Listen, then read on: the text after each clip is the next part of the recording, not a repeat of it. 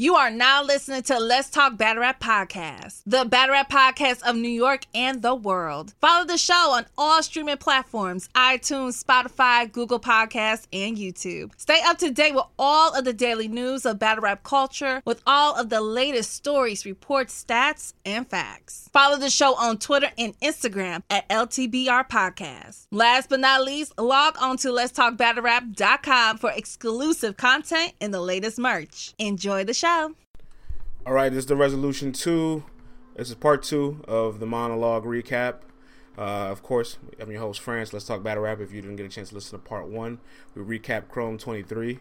Um, you know that event went down on Sunday, but Saturday we had a flurry of events as well. We had the resolution, we had the straight to it, the drop, the RB event. We had Don Marino, A Ward the battled. Uh, Shotty Horroh made his return. All those battles will get their proper recap uh, sometime this week. But right now, I want to focus on resolution. There was three battles for tonight. Uh, this should be quick because we only had three battles.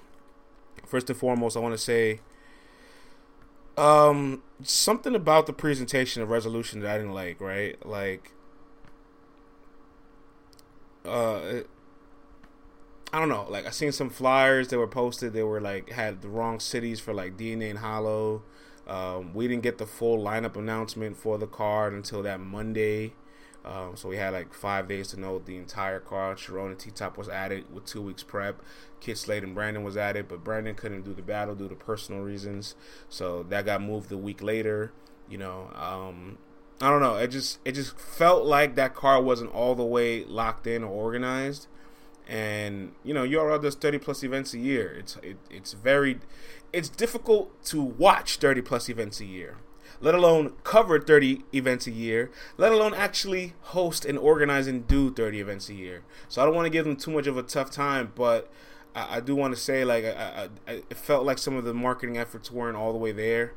It felt like you know like a car being fully locked in, and, and you say like resolution. Like think about your first resolution in Atlanta, and then you think about your second, like it just doesn't add up to what you presented with the first. Like I would have just rather you had just called this fight, called this car super fight, you know, and I would have been like, all right, you know, because when you say resolution two, I'm thinking Cassidy is coming back. I'm thinking a lot of big names. You started off with Clips and like Castro and Hollow DNA. Like I, am I'm already seeing three top tier names in the top 20 battle rapper. Like I'm expecting fireworks, and and I'll be honest, for the three battles we got, they were not bad battles.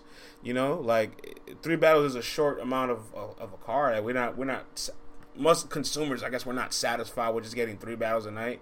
Even though your your night will probably end in less than two hours, and you should be happy about that alone. But um, I don't know. I just I just I did feel like there was a organization. The organization kind of just lacked a bit of uh, structure with the way they delivered this event, and I'm sure in the near future, the rest of the caffeine events, they will make the adjustments. But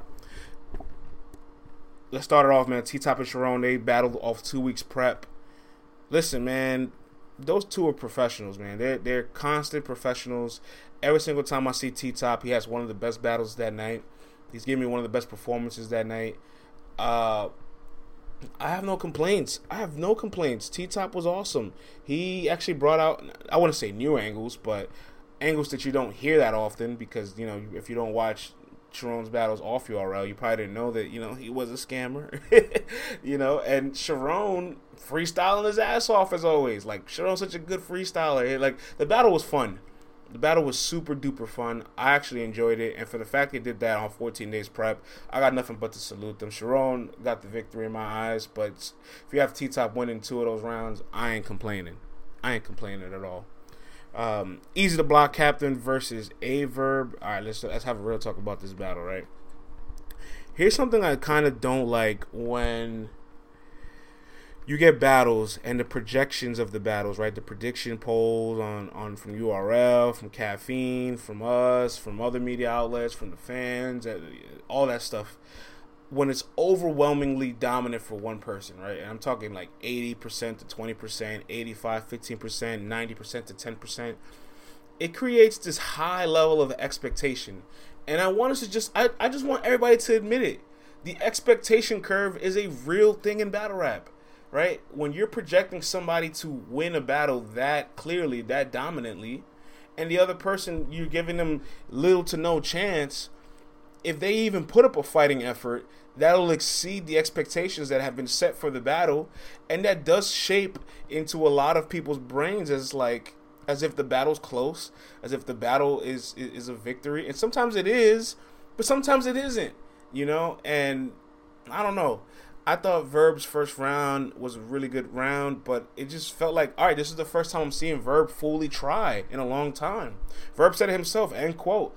I haven't been this excited since the load, since the Loaded Lux battle, and clearly his energy, his aggression, the way his presence, the way he stepped forward easy, he was stepping like he put all that into into his first round for sure.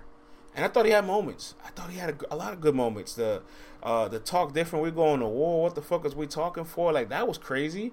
You know what I mean? The the I pet uh, I pet pit bulls. The sound of uh, uh, they hear me. The sound of lock doors locking and closing. Like, like he had a lot of stuff in his first round that was good, but like I just didn't feel like it competed with the content of Easy. I know a lot of people's like, oh, I got Verb in the first round, and and, and you know I, I also want to say this too, right? Easy, Easy and Verb kind of reminded me of Easy and Rex, where it's like it's a win-win situation when you're battling a vet that hasn't really been himself for a long time, hasn't had a high level performance in a long time, because you're so dangerous right now. Easy, Easy is is hotter than fish grease. They have no choice but to be the best version of themselves to try to compete with Easy. So you're gonna get the best version of them that we haven't seen in a handful of years. Easy is still at a very elite level right now, so he's gonna he's still probably gonna beat that version of them too. But you get the win-win because you get a vintage version of your of the vet or legend that he's battling, and you get a good easy performance. And, and and while that is a win-win for both, I still feel like if you're just looking at the content, I don't feel like that. I don't feel like the battle was competitive.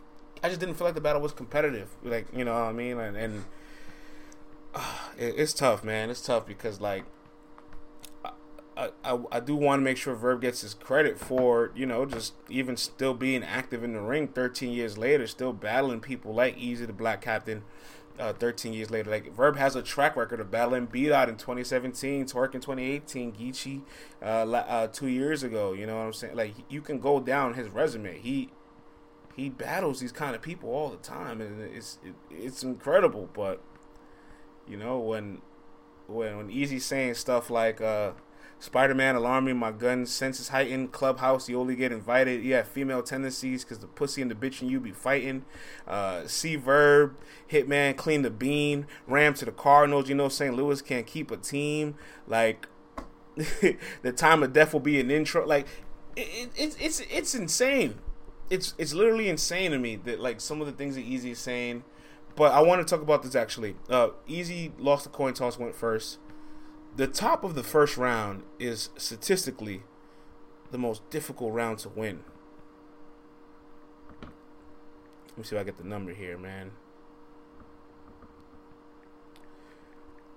So I did some research, right, on Ultimate Madness, right, because obviously those are judge battles. And out of the 44 Ultimate Madness battles that took place, do you want to know what the record is for winning the top of the first round? It's it's very crazy. It's it's seven and thirty-seven. That means out of those forty-four battles, only seven times was somebody able to secure a, winning round by going first in the battle. That should let you know that that round is difficult to win because you're setting the tone for the battle and momentum energy and effort could could literally match your content and energy and probably give the viewers a win because that's the last thing they heard. It's it's literally the hardest round to win in a battle. And truthfully, even when I was at the Remy card, like I was noticing, like nobody was winning that round either. Yoshi lost the top of the first. Uh, Casey lost the top of the first. You know what I mean? Uh, even even Hustle with an amazing top of the first. I I, I have a, I have a winning it, but it, it it was close because Couture still made it close. So uh, that just I just want to say the top of the first round is already a difficult round to win, and I feel like psychologically because somebody matches it, we we feel like it's equivalent, and that's what happened with Verb. He kind of tried to match it, and everybody felt like it was equivalent. It was better, and they have him winning.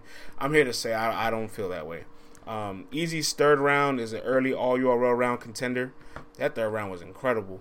Um, and also I want to I also want to burst this narrative that Eazy's not direct because I don't, I don't understand it. Like every other bar, he's talking about Verb, Verb's legacy, Verb uh, bragging about his Mook and Lux battle, uh, St. Louis. He's talking about Hitman. He even flipped the Guardian Angel bar. Like what? What about all of that is not direct? I don't. I don't understand. It.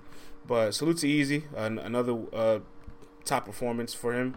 He'll probably be 10 0 on the app real soon once that drops. The streak continues.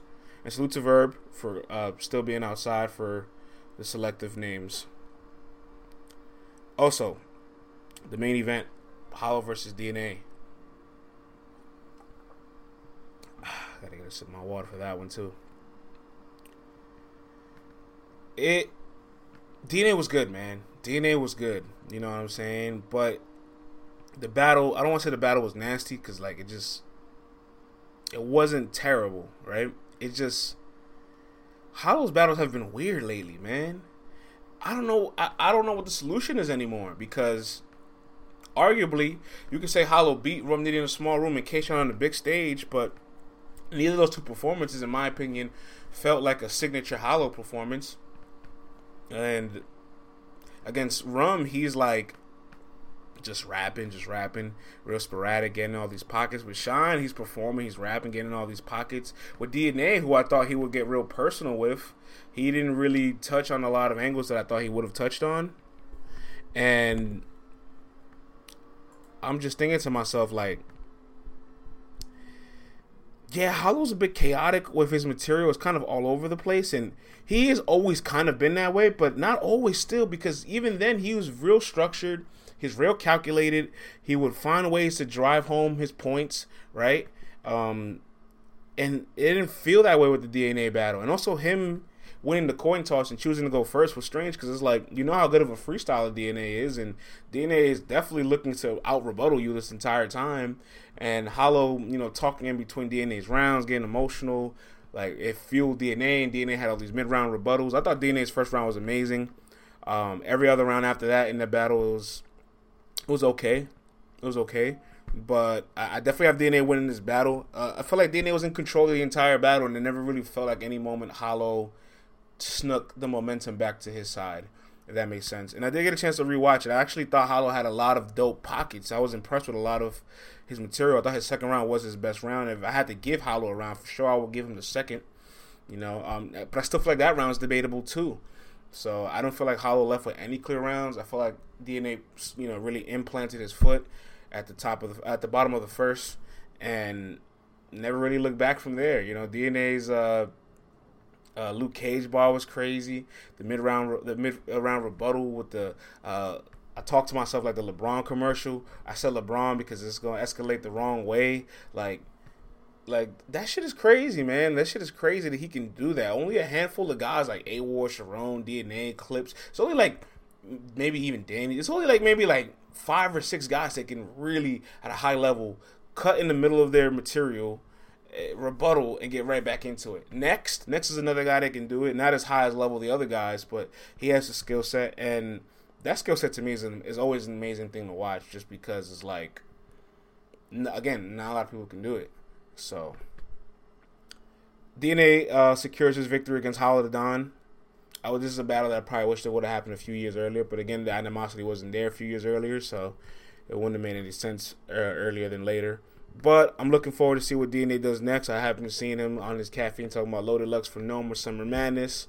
Uh, of course, DNA is very well deserving of any play. There's not a battle on this earth that you can't say DNA is not deserving of. He he's well more than well decorated uh, as a, as his career cementing itself still to this day to battle anybody. You know what I'm saying? Um, we'll see if the Lord Loaded Lux battle goes down. Um, but that's pretty much it, man. That was resolution two. I can't wait to see what the champion cover says. The champion cover probably probably be easy verb and DNA or easy and DNA. You know what I mean? Um, and uh, we did get announcements too. We did get announcements for a card at the end of uh, March, uh, March 27th in Atlanta on a Sunday. We did get Calicoe versus Chess. That was announced. Um, the, there was no name to the card, so I actually don't know what kind of card this is yet but we will find that out as further developments uh, get. You know, we also did get the announcement of Geechi Gotti versus Jazz. That's that's dope too for Kings and Queens three. You know, so we got some we got some things to look forward to in the in the very near future. URL, uh, as always, they're always working. They always got something up their sleeve. So that's pretty much it, man. That's the that's my recap for Resolution Two, and my recap for the entire weekend. I hope you guys enjoyed it. As always, man, follow the show. Let's talk battle rap. Uh, all platforms: Twitter, Instagram, YouTube. Let's talk battle rap. LTBR podcast. Uh, follow the show on all streaming platforms: iTunes, Spotify, Amazon, Google Podcasts, wherever you listen to your podcast. Enjoy the rest of your day.